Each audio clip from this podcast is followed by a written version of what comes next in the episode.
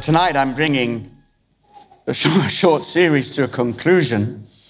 I'm laughing and chuckling at myself because really it's a, it was a three part series. I snuck in a secret intro to this on the day of Pentecost when I spoke about returning to Eden, the Holy Spirit, and He really is the only one we're interested in.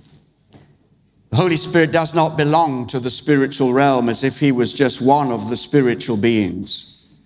The Holy Spirit, alongside the Father and the Son, is the one true and living God.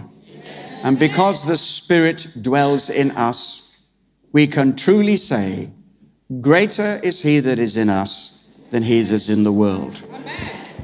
And last Sunday, I spoke a little bit about the angelic side the angels. We looked upon them in different terms, and you realize that by the time the New Testament comes, the term angel applies to all of the heavenly beings. They have different names in the Old Testament, including uh, sons of God.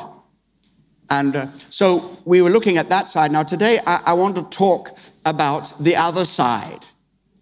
We could say the fallen angels those whom we must resist, headed up by God's arch adversary, the devil, Satan. But more, more than talking about him, we're going to talk about Jesus and the victory that Jesus has decisively won through his life, his death, his resurrection, his ascension, and his glorious enthronement at the right hand of the Father. And when he returns, he will bring in God's everlasting kingdom and the fullness of what God had in his mind from Eden right the way through to the book of Revelation will have been fulfilled. Ephesians chapter 6, verses 10 through 12. Finally, be strong in the Lord and in the strength of his might. That there is my message. That's what I want to impart. And I want you to be strengthened in the Lord and in the power of his might so that you can stand and withstand. Verse 11 Put on the whole armor of God that you may be able to stand against the schemes of the devil. For we do not wrestle against flesh and blood, but against the rulers, against the authorities, against the cosmic powers over this present darkness, against the spiritual forces of evil in the heavenly places.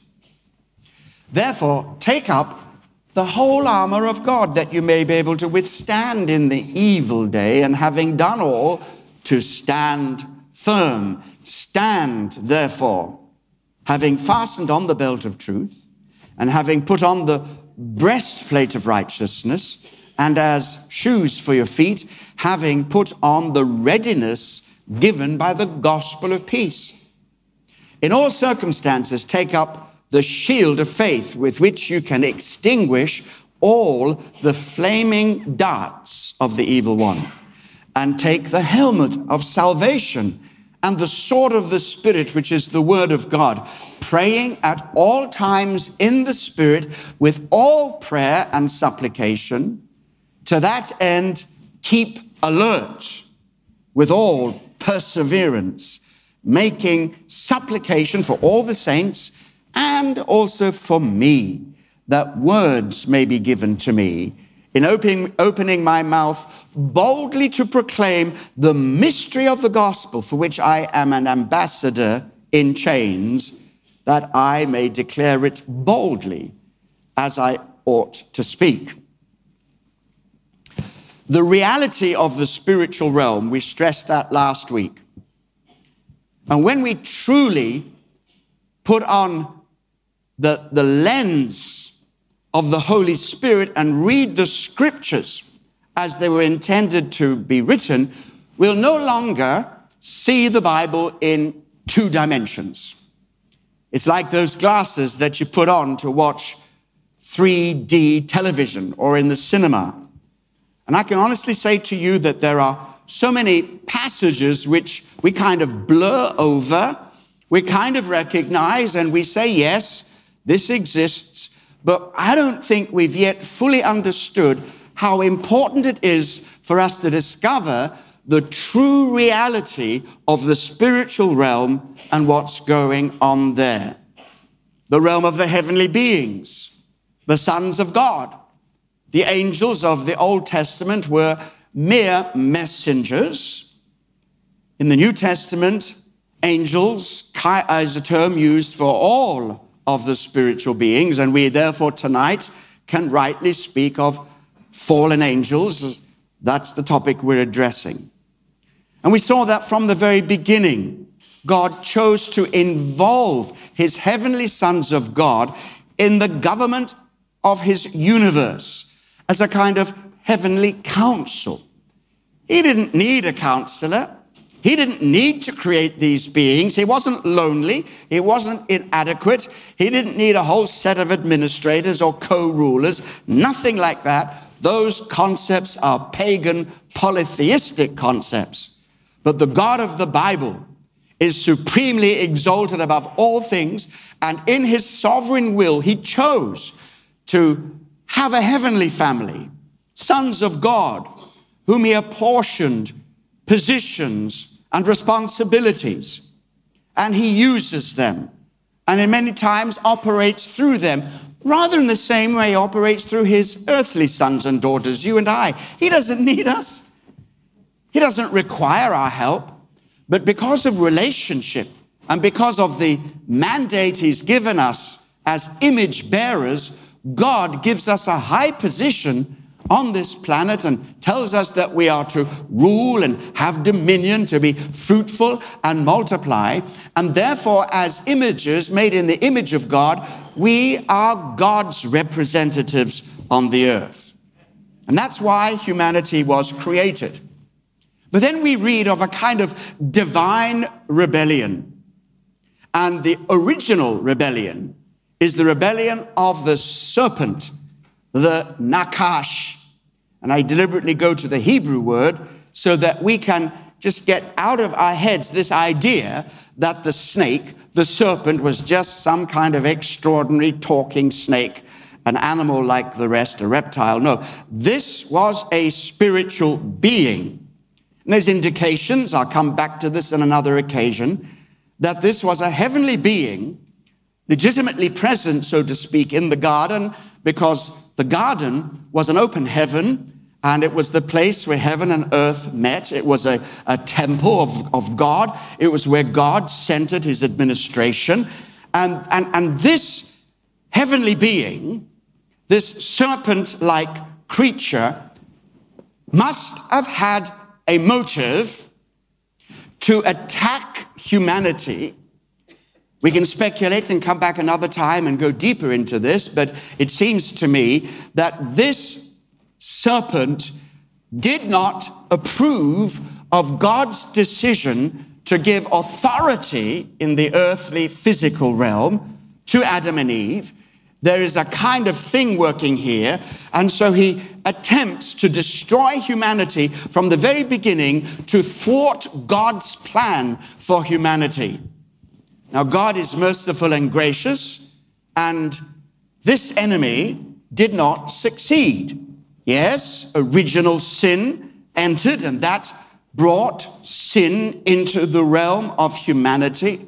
But God's mercy provided for the continuation of humanity so that we ultimately could be completely redeemed through the blood of Jesus. But that's not the only rebellion read in scriptures of other rebellions. There's an act of rebellion that leads into the story of the flood. In the book of Genesis, we read of how the earth had become corrupt. There was a corruption operating. And this corruption is like a kind of supernatural corruption. It is if the fallen spiritual beings have managed in some way to bring a level of corruption uh, into the dimension of the demonic. And God says, as he saw the whole earth had, had become corrupt, that the Bible actually says that God regretted they made humanity. But he didn't abandon his plan. He said, I'm going to start over again. And the flood was a new beginning. And God recommissioned humanity with Noah and the family, saying, Now you go and be fruitful. You go now and multiply. It was God's original plan brought back. But it's not very long after the flood that we see another great act of rebellion. Humanity joins together and builds a tower. It wasn't just a building project, it was a religious program. It was a rebellious act. They wanted to reach into the heavens. They wanted to invite the heavenly beings to come and to bring an alternative version of God's plan for the earth. Then God did something very significant, very important for us to understand. He confused their languages and he dispersed the nations across the world. And we now know that when God did that, something happened in the spiritual realm. I want you to have a look at Deuteronomy chapter 32, verses 7 to 9. Now, Deuteronomy, eh, the, the title actually gives an indication of what it is. Literally, it means second law. And it is a restatement of the history of Israel, bringing fresh understanding and a fresh perspective, oftentimes in summary form. And I want you to read this.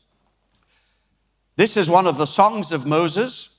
He's exhorting his generation and he says in verse 7 Remember the days of old, consider the years of many generations. Ask your father, and he will show you, your elders, and they will tell you. When the Most High gave to the nations their inheritance, when he divided humanity, he fixed the borders of the peoples according to the number of the sons of God. The English Standard Version has the correct reading.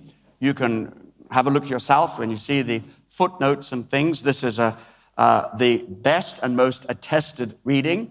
Other versions have the sons of Israel. Well, Israel did not exist at this particular time, without going into the technicalities. This is the scholarly accepted view that is talking about the sons of God. Who are the sons of God? This, the heavenly sons of God. Verse 9, but the Lord's portion is his people, Jacob, his allotted heritage. Now let's just backtrack for a moment. We have Eden. There's interference. God does not give up. He begins again. And then there is the flood. God does not give up. He begins again. And then there is this incident at Babel. God does not give up he begins again. And when he begins this time, he, in a, in a sense, and I'll qualify this in a moment, I want you to understand this. In a sense, he says, okay, right, I am handing all the nations over to the sons of God. They are now responsible for the administration of the nations. He didn't exactly turn his back upon them, as I'll show you in a moment, but he said, I am now going to focus on one nation and I'm going to build for me a people out of all the earth, a people special to me. He chose one man, Abraham, to reach all humanity, one nation, Israel, to reach all nations, one city, Jerusalem, to reach all cities, but he focused on them. And in a sense, as he handed over the nations with their allotted territories, that's where we get the understanding of territorial domination, territorial spirits. It gives us an understanding of so many Old Testament scriptures. He says, I am now going to adopt this nation. I'm going to be the God of this nation, and I'm going to reveal myself to this nation. I'm going to give them the covenant. I'm going to give them special revelation, whereas his general revelation still operated there amongst the nations. A beautiful verse that helps us understand this is Acts chapter 17 and verse 26. Acts chapter 17, verse 26. So Deuteronomy and Acts are talking about the same thing that happened in Genesis. And he, that's the Lord, made from one man every nation of mankind to live on all the face of the earth, having determined allotted periods and boundaries of their dwelling place. Now, the Apostle Paul, he is a great Old Testament theologian. Did you know that? His ministry is to the Gentiles. And the Apostle Paul has scoured the Old Testament scriptures to find proof of his own ministry, to discover the intention of God for the nations. And so the Apostle Paul is the number one expert to comment on the book of Genesis and all that happened at Babel. Verse 27 Why did God do this? He said that they should seek God and perhaps feel their way toward him and find him, for he is actually not far from each one of us. Paul is speaking to the intellectual pagan Gentiles in Athens, the great philosophers, and he is saying, God did not abandon you altogether. No, he left a witness. God always leaves a witness. And this is God's general revelation. And so God did, was not silent to them. He didn't turn his back upon them completely, but he chose to bring his special revelation through the nation of the Jews. And through that nation, we have our Bible. Through that nation, we have our Jesus. And through that nation, we have our salvation. And that salvation is not just for Jew, but also for all who will believe in the name of Jesus. What a wonderful plan of God. Yes, give God a praise a wonderful, wonderful plan of God. And so, what we now must suppose happened is that those principalities who were allotted certain nations and territories also became rebellious. In other words, they were not true to what God had called them to do. They themselves became corrupted. And that's how we see the origin of all the thoughts, the philosophies, the ideologies, all the demonic elements that operate right across this world in the grip of the powers of darkness. And so, that in many ways is a very quick Old Testament background to Ephesians chapter 6. I want to make some very basic points and simple points, but I want to make them fresh today because this is not rocket science. It's here in the scripture. Now, some people can take these verses and get carried away with all kinds of extra biblical stuff. If we stick to the plain understanding of Scripture, we will have everything that we need to stand firm in the conflict that we are involved in as believers today. To be strengthened in the Lord and to know what it is to take our stand and walk in the victory of Jesus over the powers of darkness. First thing, it is a spiritual battle. No, no, no, no. Really, really grasp this. The battle is spiritual. Paul says, We do not wrestle or struggle against flesh and blood. What does that mean? This means that the true enemy is the spiritual power the spiritual powers operating behind the scenes. And you know, if only we understood this, we would spend less time struggling with flesh and blood and take this battle into the spiritual realm and use the spiritual weapons that God has given to us. But so often we waste our time. And I'm not saying we should not engage in cultural matters. I'm not saying we should not engage in political matters. I'm not saying we should not engage in social matters. All these things are the outworking of our faith, but we must know who the enemy is. The enemy is not the person that you think as is opposing you. The enemy is the spirit that is operating in society through people in places and in positions. It's a spiritual battle. And Paul describes this battle as close up and personal. You know, he begins to talk about the armor, the armor of God, and he uses as his example a Roman soldier. And this was not cyber warfare. This was not some spotty teenager somewhere working for NASA and doing things to corrupt the different web systems of the world. Neither is this the warfare of intercontinental ballistic missiles. This is close up, cheek by jowl, eyeball to eyeball, armed combat. That's the picture here. And so this is a personal struggle that each of us face, and I venture to suggest we shall continue to face every single day we draw breath on this planet.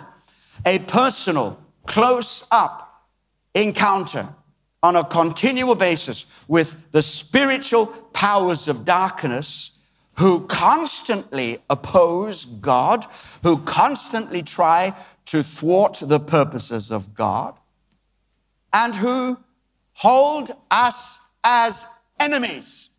The devil can never be your friend.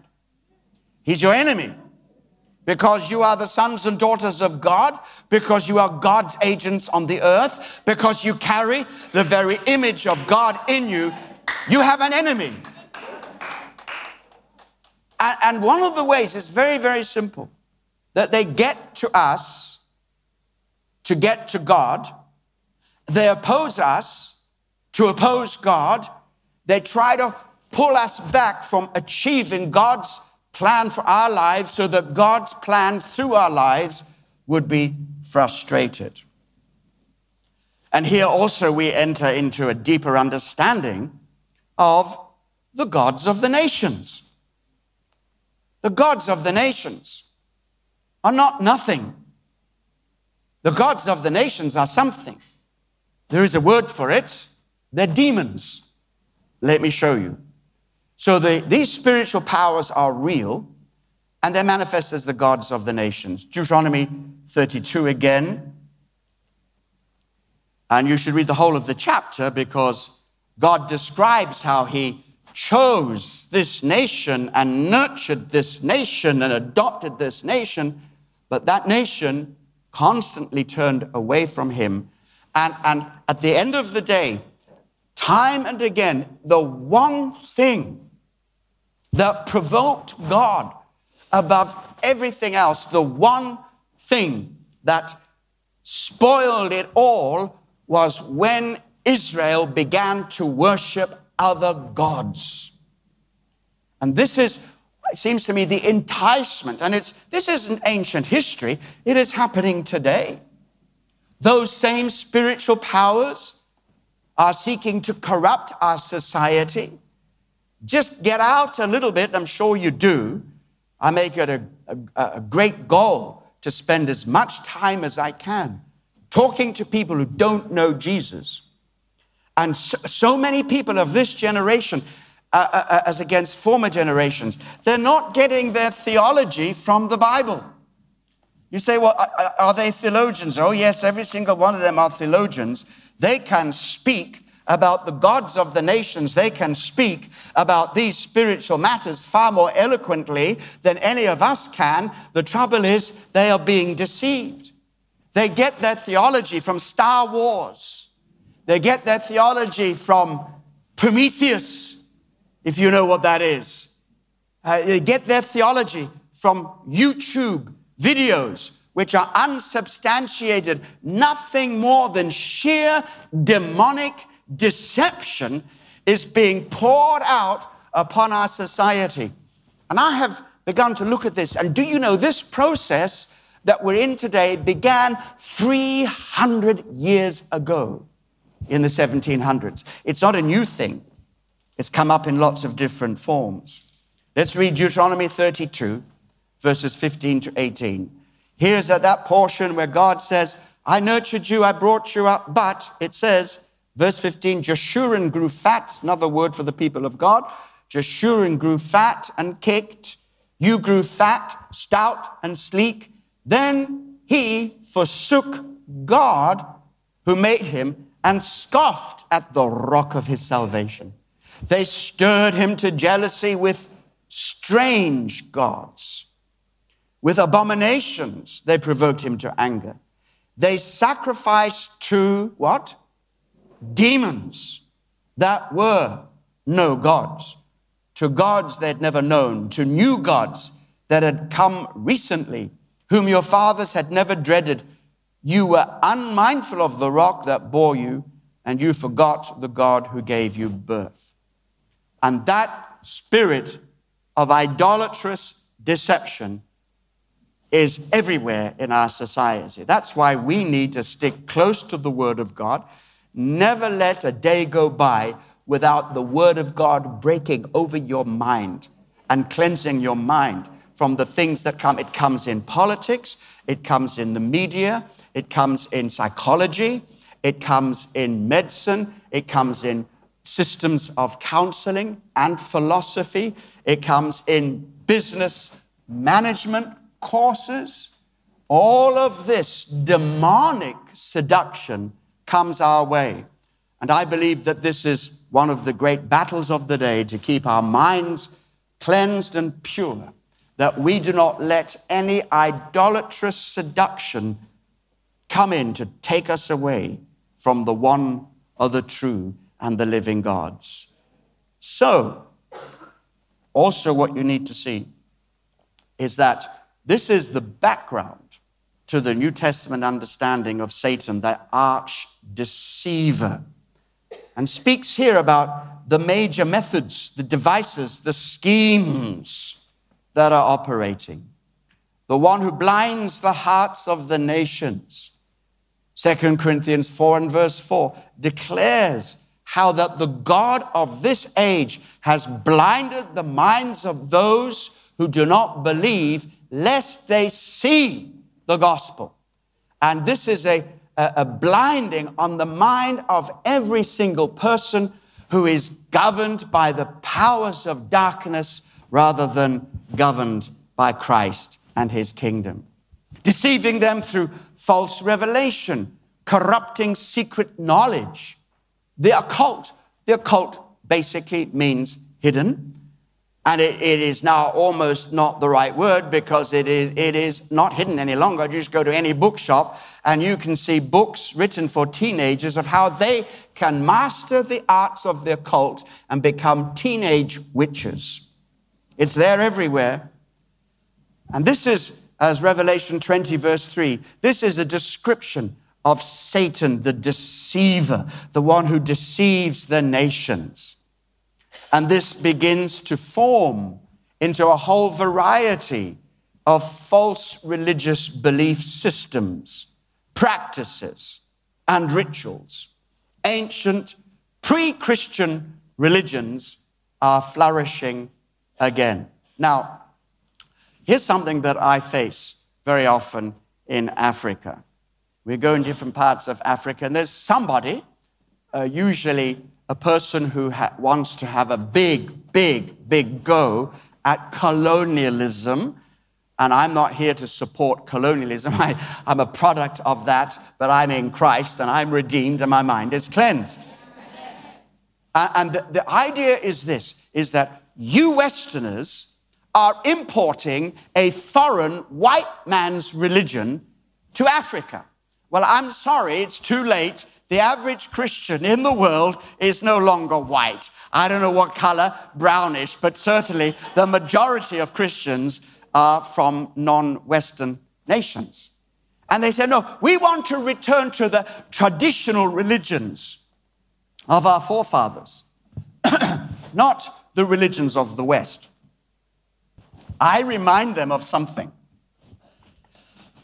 The traditional religions of the West before Christianity are almost identical to the pagan religions in the developing world. And only Christ can change that.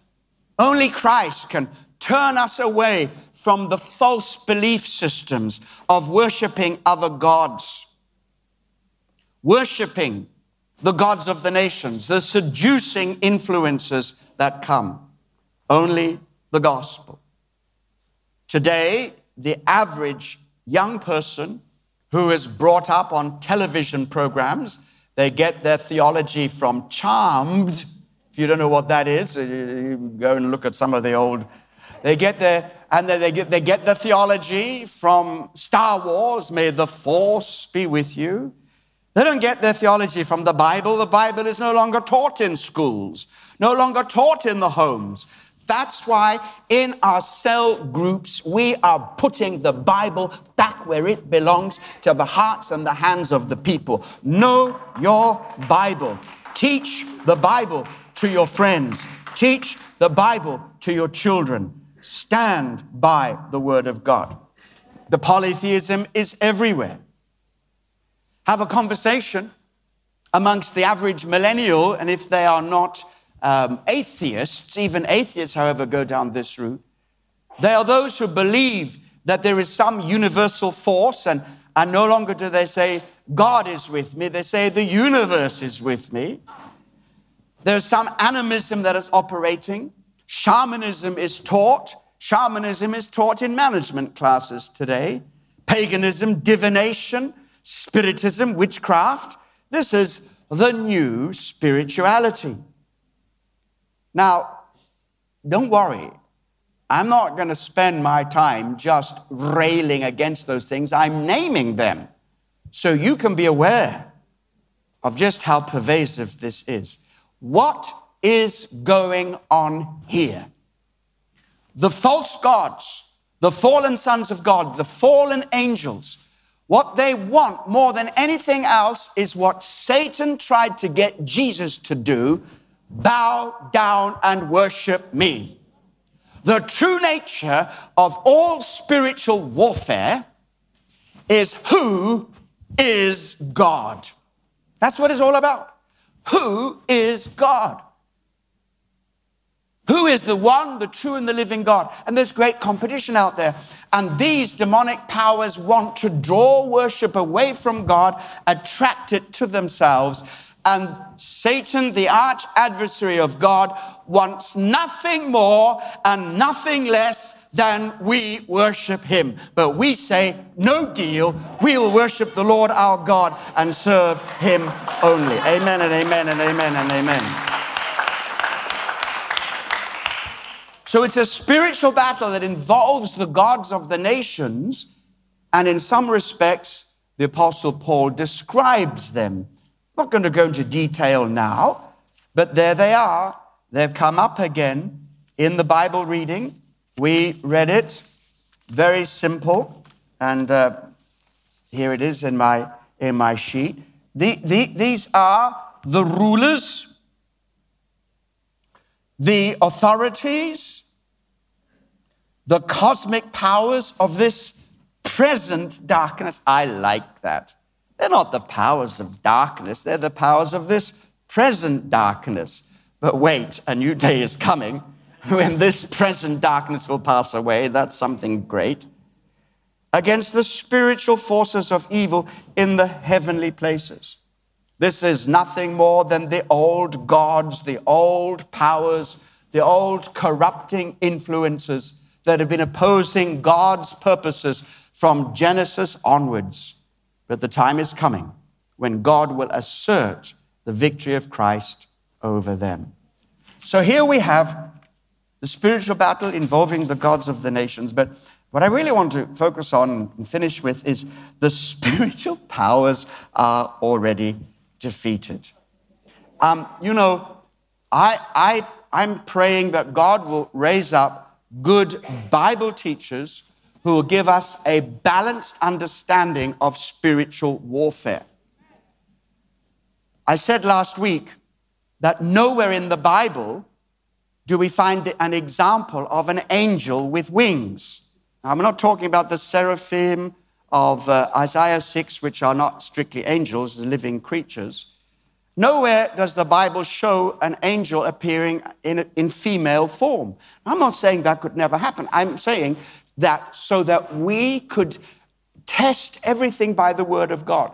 And the Bible does not give us a great deal of information, but enough. And yet, charismatic believers will put their personal experience without discernment above the Word of God. Trust the Bible, be suspicious of everything else. Don't believe everything you hear, even if there's a miracle attached to it. Don't believe even everything you see. Uh, I'll tell you a little story. Been, it's dangerous when I start telling stories because the time goes away, but anyway, it might, it might be helpful. I was in a certain place in Brazil, and there were rumors of miraculous manifestations happening on Prayer Mountain. A mountain just outside of Sao Paulo. I heard so much about it, and um, I wanted to go. And um, so they took me. And God apparently was appearing in fire, or there were manifestations of fire. And there were people constantly seeking God and praying. And anyway, I never saw any fire. Didn't happen the day I was there. But I did see something. It was an extraordinary manifestation. I looked out onto, it was nighttime, I looked out in, into the woods and I, I saw a Jewish man praying and bowing just like they do at the Wailing Wall. I went up closely and looked at it. It wasn't a man, it was a leaf. so, you know, you're conditioned. There's something supernatural going to happen. But nevertheless, that's fine. And I turned around, and next to me, a tree was moving. It was moving in a way that trees do not move. There was a presence stirring in this tree. It was awesome. And I'm there looking at this, and the people who were with me, seasoned spiritual men of God, were not looking at the tree, they were praying. I said, What are you doing? It's happening here. Oh, oh, oh, no, no, no. We don't accept just anything. We are seeking God for discernment. I learned a great lesson. And after a while, they came and said, You know, we really believe that this is a genuine manifestation. We just celebrated and then left, left the mountain, mountain and left the prophets up there seeking God. Some of them were so out in the Holy Spirit, they spend days up there praying and fasting. So I, I tell you that story not to prove any point, but to illustrate one point. We do not run after phenomena. If God gives us phenomena, then we don't even let the God phenomena detract us from God Himself. I'm putting together a video DVD story of my life. It's autobiography, and we'll be showing it sometime in the year. And uh, during that time, we record the great things that God has done in this church over the years and recall a time when every meeting for two years, what appeared to be like oil came into the services on the hands of the people. How many people were around at that particular time? Wave at me if you can testify to that. Now, I had a doctor look at it, and, and we, we did not exaggerate the supernatural element of it, but we, we asked God, what did it mean? What did it mean? We, we didn't detract, get distracted, and start chasing phenomena. We, we said, God, if this is a sign that you're with us, thank God, but we, we, we want you, and, and, we, and we let the sign point to you. So we have to be very, very balanced in all of this. So I encourage you in a new awareness of the spiritual realm, stick to the Word of God, walk with Jesus, and the rest will take care of itself. Amen and amen. So here's the thing these spiritual powers are already defeated. Many writers in the 80s and 90s on spiritual warfare, you kind of thought that, that they'd forgotten who was God because God wanted to bless you, but He couldn't because some demon was in the way. I mean, there is no demon in hell that can stop God blessing you. Nothing, nothing. How can the devil curse whom God has blessed? Come on now, come on now. Let's get back to the Bible. This is not some kind of struggle in which the outcome is uncertain and that God is trying his hardest, but all those demons, those principalities and powers, and I need a more, few more people to be flying in airplanes in the heavenlies to shout and scream at the devil. All of that is nothing but extra biblical, spurious extremism. But there is a reality and the reality is the spiritual realm exists, the fallen angels exist, demonic influences exist, and they are operating in our society every moment of every day. And we must stand firm in the truth of the Word of God and in the victory that Jesus has given us. Very quickly through some scriptures. I don't want to just give the headings, I want to give the scriptures. Satan is defeated. Did you know that? Colossians 2 13 to 15. Now, you can't be very long away from this RT, are you? Uh, Colossians 2 13 to 15. So get more when the good doctor touches on this in the exposition. And you, who were dead in your transgressions and uh, trans- trespasses and the uncircumcision of the flesh. God made alive together with him, having forgiven us all our trespasses by canceling the record of debt that stood against us with its legal demands. There is no legal demand that can be brought against you. In Christ, we are free. And if the devil could resurrect it, there'd be no charge against you because you are justified, you are washed, you are cleansed. That's the defeat of the enemy. This he set aside, nailing it to the cross. He disarmed the rulers and authorities and put them to open shame by triumphing over them in him. The enemy is defeated. The enemy is disarmed. The enemy is destroyed. Hebrews 12 verse Hebrews 2 verse 14. Since therefore the children share in flesh and blood, he himself likewise partook of the same things, that through death he might destroy the one who has the power of death, that is the devil. You can't get clearer than that. Did Jesus die? Did Jesus die on the cross? Yes. Was he raised again from the dead? Yes. That's it. Satan is destroyed. Now, you say, well, if he's destroyed, he looks pretty healthy to me. you got to understand this that in this present time, the victory is complete, but not yet everything has been placed under the feet of the conqueror. That is to come. And we will be there. We will see it. He's also driven out, John 12, 31 to 32. Now is the judgment of this world. Now will the ruler of this world be cast out. And I, when I am lifted up from the earth, will draw all people to myself. Do you know when, that, when Jesus said that? That was after they wanted to bring the Greeks to see him. And Jesus said, Hey, hey, hey, hey, your day is coming because I am driving Satan out. He will no longer have power to deceive the nations. The general revelation, you will be brought into the full revelation of the gospel. And the gospel now is not just for the Jew, but for all the nations of the world. That is the spiritual power and incentive of global mission. That's why all nations are here tonight.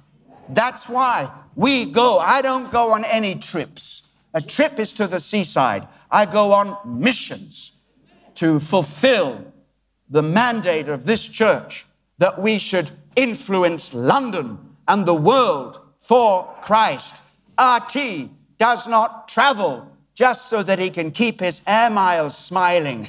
RT travels because he is sent to bring good news to the nations, to proclaim the gospel, to declare the freedom that is in Christ. And every time the word of God is preached and the truth of God is received and lived, Satan's kingdom comes trum- crumbling down. Amen and amen. Well, I'm excited, and, and you know why. So Christ has conquered, and he gives us the power to withstand the forces of the enemy.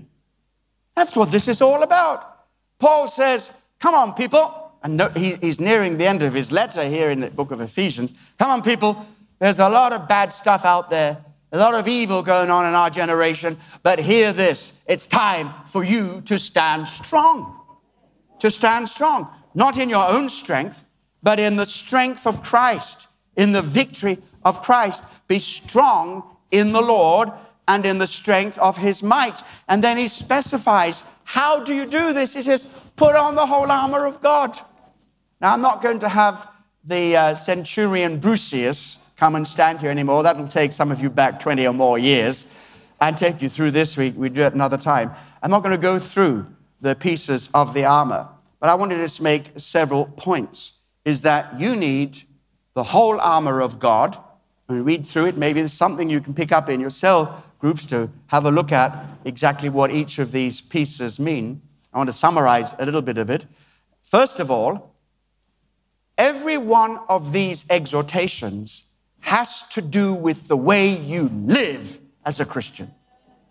It's not doing a Sunday school mime and putting on the armor that might be helpful as a, as a method to recollect. It's a lifestyle.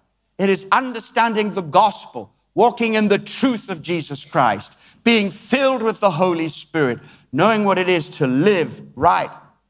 Summarize again, these pieces of the armor have to do with two things. They are based on truth as manifested in the word of truth and in the spirit of truth. Jesus is Lord over my spirit, my soul, and my body, and no other spirit can lord it over me because I am full of the Holy Spirit. That's our position as believers. It's the Word and the Spirit. I don't understand RT, why we have to do so much marriage counseling to try and repair this divorce between the Word and the Spirit.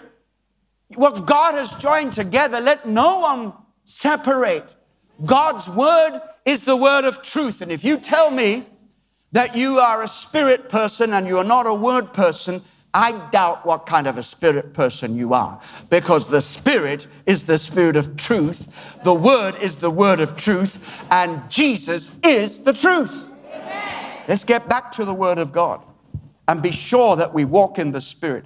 So it's a lifestyle based on truth, but it also has so, so much to do with prayer. Paul says very, very clearly, he says, don't forget to pray. Praying at all times in the Spirit.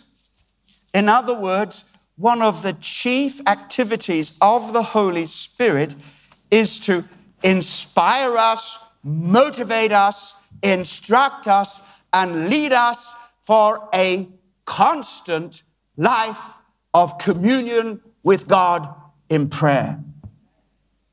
It is more than having a daily prayer time. Do it.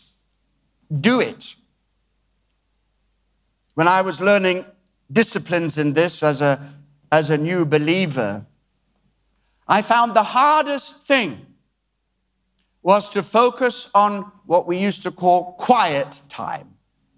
My times aren't necessarily quiet, but that's what we used to call it. Time alone with God. And it's the discipline of setting aside a regular time. Some people want the morning, some people prefer the evening, some do both. But a time where you say, I am going to read the scriptures and hear God speak to me, and I'm going to talk to the Lord. And there are so many ways of talking to the Lord. There's intercessory prayer, there's supplication, there's warfare prayer, there's worship, all of this. And I was just looking for a way of explaining this. And, and I think it is actually quite simple. Prayer is living and breathing the life of the Holy Spirit. Because prayer through the Spirit is our lifeline to the presence and the power of God. Step up your prayer time and not, as I say, just the special times of prayer, that's important, but learn to pray at all times. And I, I learned as I mastered what it is to discipline myself in those daily devotional times that it was not just sitting before God or kneeling and hearing the Bible, praying and saying, Thank you, Lord, goodbye, have a nice day, I'll see you later. What happens when you push that discipline and continue in that discipline is a quality of fellowship with the Holy Spirit that you carry with you throughout the rest of the day. And you find yourself praying naturally, automatically, communing with God, talking to God. And don't forget, prayer is a conversation. You don't just talk, you listen you listen as well as talking. So, those are very simple things. I want to conclude before we pray tonight. Thank you so much, singers and musicians. Oh, what do you take away with you? I want you, I want you to take away this with you. God is calling you to be strong and take your stand, not in your own strength, but in the things He gives you. To know what it is to walk in a Christian lifestyle that defeats the enemy at every turn. We're not always going to be successful. There's times I would venture to suggest on a daily basis, we look back and say, Oh, Lord, I blew it. Help me. We don't come under condemnation, but we bring the stuff that we've done that's offended God or failed to do. I believe in daily confession of sins not because that's gonna, I'm gonna lose my salvation if I don't. No, I just want God to be fresh in my life and I want all that stuff out of the way, and it's so easy. If anyone sin, we have an advocate with the Father, Jesus Christ the righteous, and He is the propitiation, the one who turns God's wrath away concerning our sins. It's wonderful, it's victory. So you know who you are your authority as a believer as you stand firm in the victory of Jesus. Secondly, know who you worship. Get to know God and know that your heart belongs to Him. He is the one, the true and the living God. We don't worship the spirits of this age. We don't worship the stuff that pretends and takes the place of God. We worship Him. And we do this as a lifestyle. And then we pray and pray and pray and pray and pray again.